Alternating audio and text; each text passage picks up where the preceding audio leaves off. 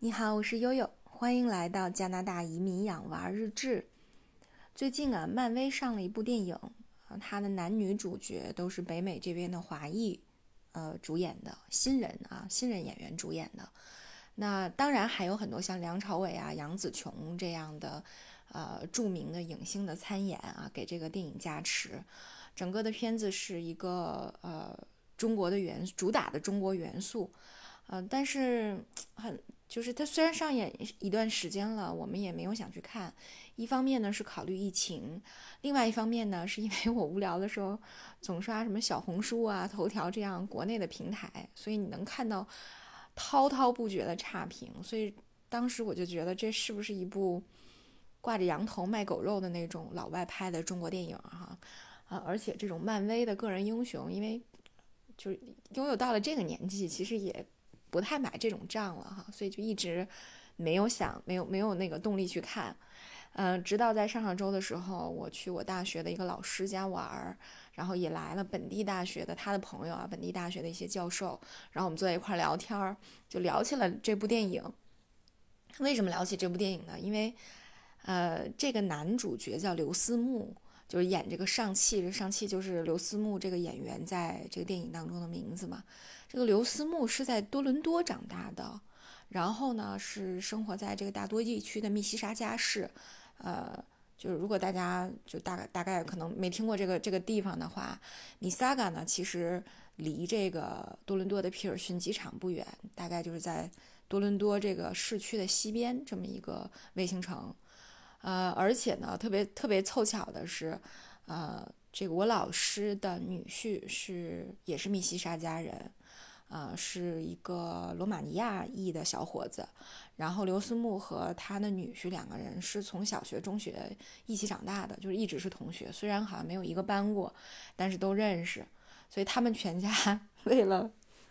为了表达对刘思慕的支持，专门去影院看了这个电影。所以当时我我我老师就跟我说说这这个电影真的拍的还不错，说你们可以带着奥斯卡和小珍珠看一看。然后后来正好呢，这个上周日啊，就是前天我去我们两个去就我们两个带着孩子们去朋友家玩，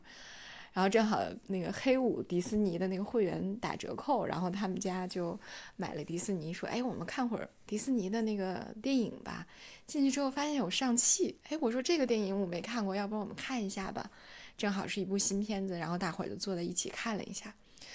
哎呀，看完了，我们我们也是一边看一边讨论。看完了之后，我还挺感慨的。首先呢，我想说这个男演员啊，就是，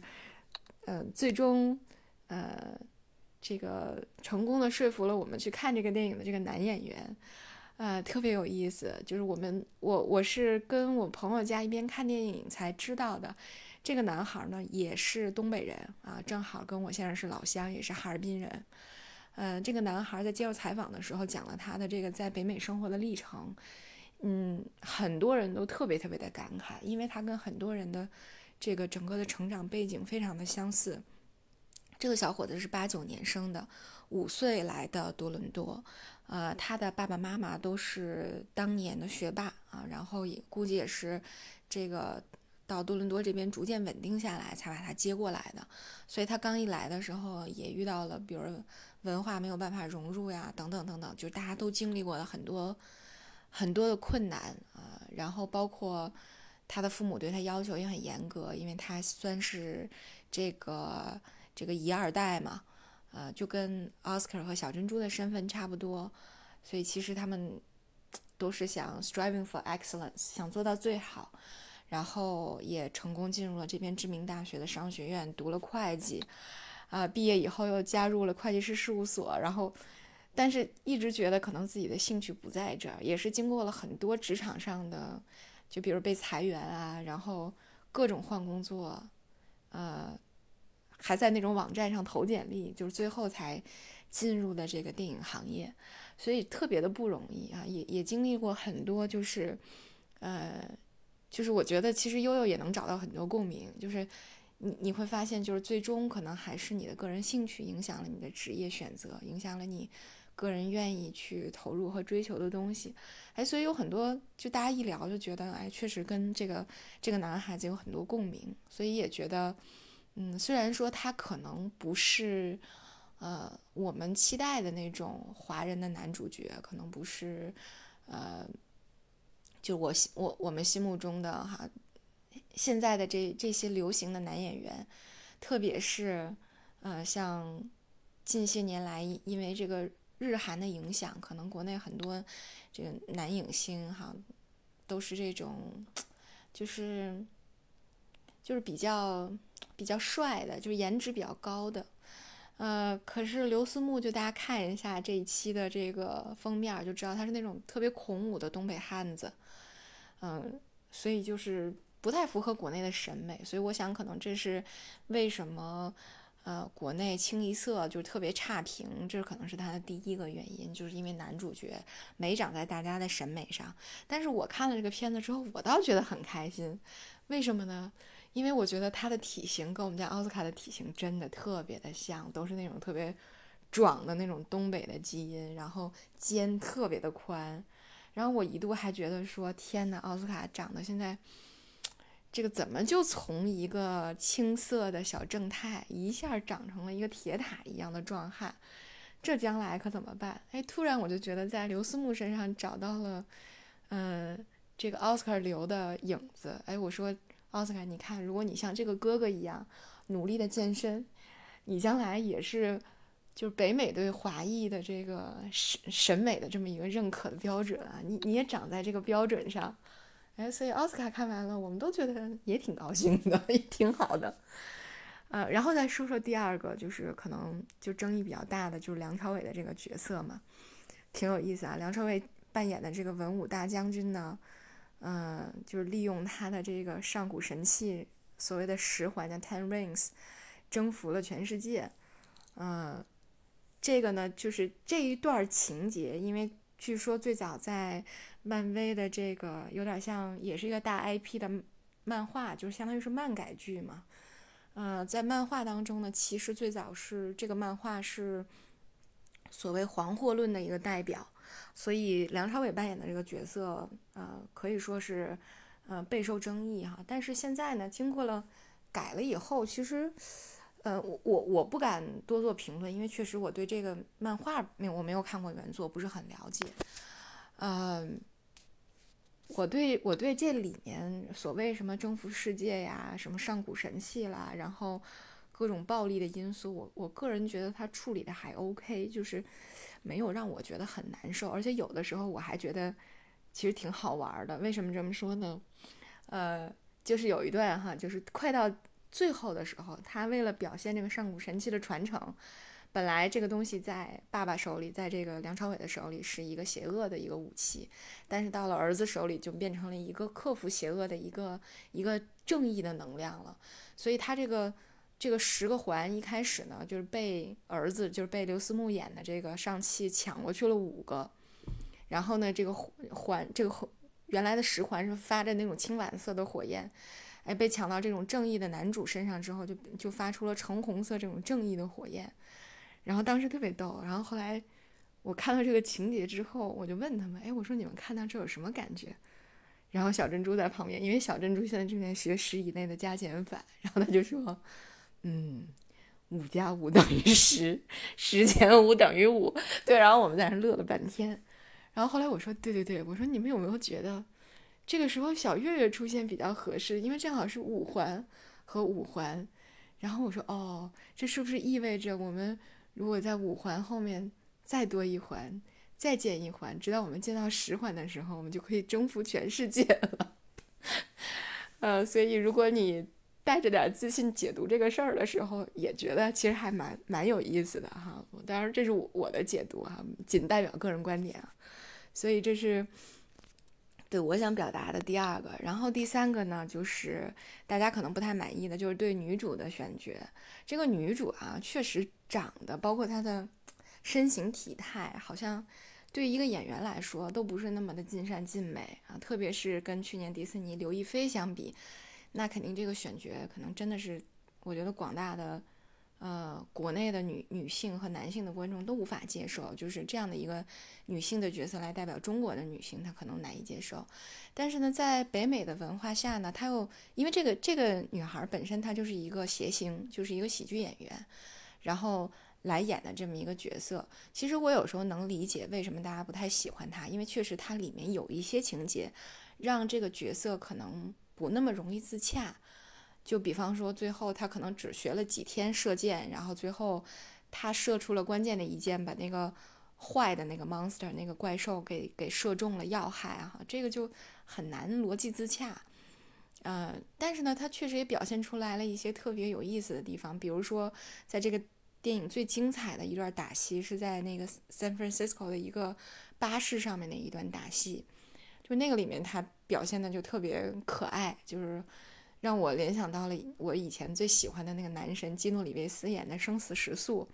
基努·里维斯在前面有一段就是开车的，我觉得其实是不是这个电影在这此处致敬了这个电影呢？然后这个女孩也扮演了这个开车的这个司机的角色，哎，让我觉得特别，呃，就是又诙谐，然后又勇敢，嗯，你让觉得这个这个角色也挺酷的哈。所以好像你。就是有的时候就希望，就是我有时候会有一种内内生的动机说，哎，你其实这个角色是吸引你透过他的嗯外表，就是要看到他的内里。所以但是你你会发现哈，无论是这个样的选角呢，还是花木兰、刘亦菲那样的选角呢，其实好莱坞在选女性角色的时候可能都有点用力过猛了。嗯，就是选一个太美的和选一个太丑的，就是似乎还不如选一个稍微有点特色的女性的角色，稍微柔和一点的，让大家更容易接受一些。对，然后我看见小红书上有一些评论哈，说这个女孩的呃女性角色呢，其实跟就是如果你就是对比就是对照一下，你可能很容易对照起来的就是国内的贾玲的这么一个角色，就是这个女孩可能就是贾玲的这么一个平替吧，就这么说吧，就是在北美的一个平替。所以有的时候你就可以理解说，哎，那那贾玲不是跟朱一龙还拍了一个公益广告吗？对吧？那为什么这个女孩不能当个女主呢？好像也不是那么的说不过去哈。所以有的时候，嗯，我我我觉得为什么女性，呃，在北美很多女性不愿意回，就是不愿意回国，除了有一些职场原因以外。其实这边在很大程度上对女性的一些支持和 inclusive 就是包容，这种多元的包容，其实我觉得可能在这个角色身上有体现哈。呃，对，这是我想说的第三个，可能可能国内有很多差评，但是我觉得其实还不那么让人难以接受是在这里。然后最后呢，我觉得这个电影也有很多很好的地方，比如刚才说的打戏就很精彩的一段啊，让我回忆到了我的我我特别喜欢的电影。然后呢呃最终对还有一段打戏是成家班的打戏，五指设计的也非常好，就是让你觉得哦，我看了那么多古偶以后，终于有一部觉得哦，打戏这么爽这么洒脱，没有那么多的慢镜头，也都是那种拳拳到肉的那种，哎，那种真的是比较酣畅淋漓的打戏，好像也已经很多年没有看到过了。所以这在一个好莱坞的电影里能看到，也让人觉得哎，还是就是有诚意的啊，这个做的还是不错的，品控还是可以过关的。嗯，最后呢还有一点我觉得特别好的，就是它这里面恢复了一些山海经的神兽，比如说九尾狐啊，哎，突然觉得为什么不来请不请热巴在里面演一个角色呢，是吧？还有什么麒麟呐、啊，还有一些其他的山海经，就是在之前的那期节目里面又说带了好多书过来，其中我特别喜欢的一套书就是呃国内一个作者写的，就要写给孩子们的山海经。我记得从春节的时候我就一直每天在睡觉之前给孩子们读这本书，就是让他们了解中国的神兽啊，因为当时奥斯卡特别喜欢玩一个游戏，以前在节目里面介绍过，叫 Planet Zoo， 就是建动物园的。后来我就说，哎，我说既然现在建动物园这么火，然后也有很多玩家用 Python 自己设计一些这个动物的角色，然后嵌套到这个动物园里面去。哎，我说如果你设计的话，你可以设计跟山海经相关的神兽啊。所以实际上我们从那个时候，从今年春节我就开始给他们讲，哎，呃，有有什么九尾狐啊，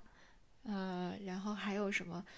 呃，就是有很多很多的神兽，它特别的有特点。我说奥斯卡，你为什么不建一个《山海经》里面的这个地质的这种这种按这个，你就好像按图索骥一样设计一样这样的动物园，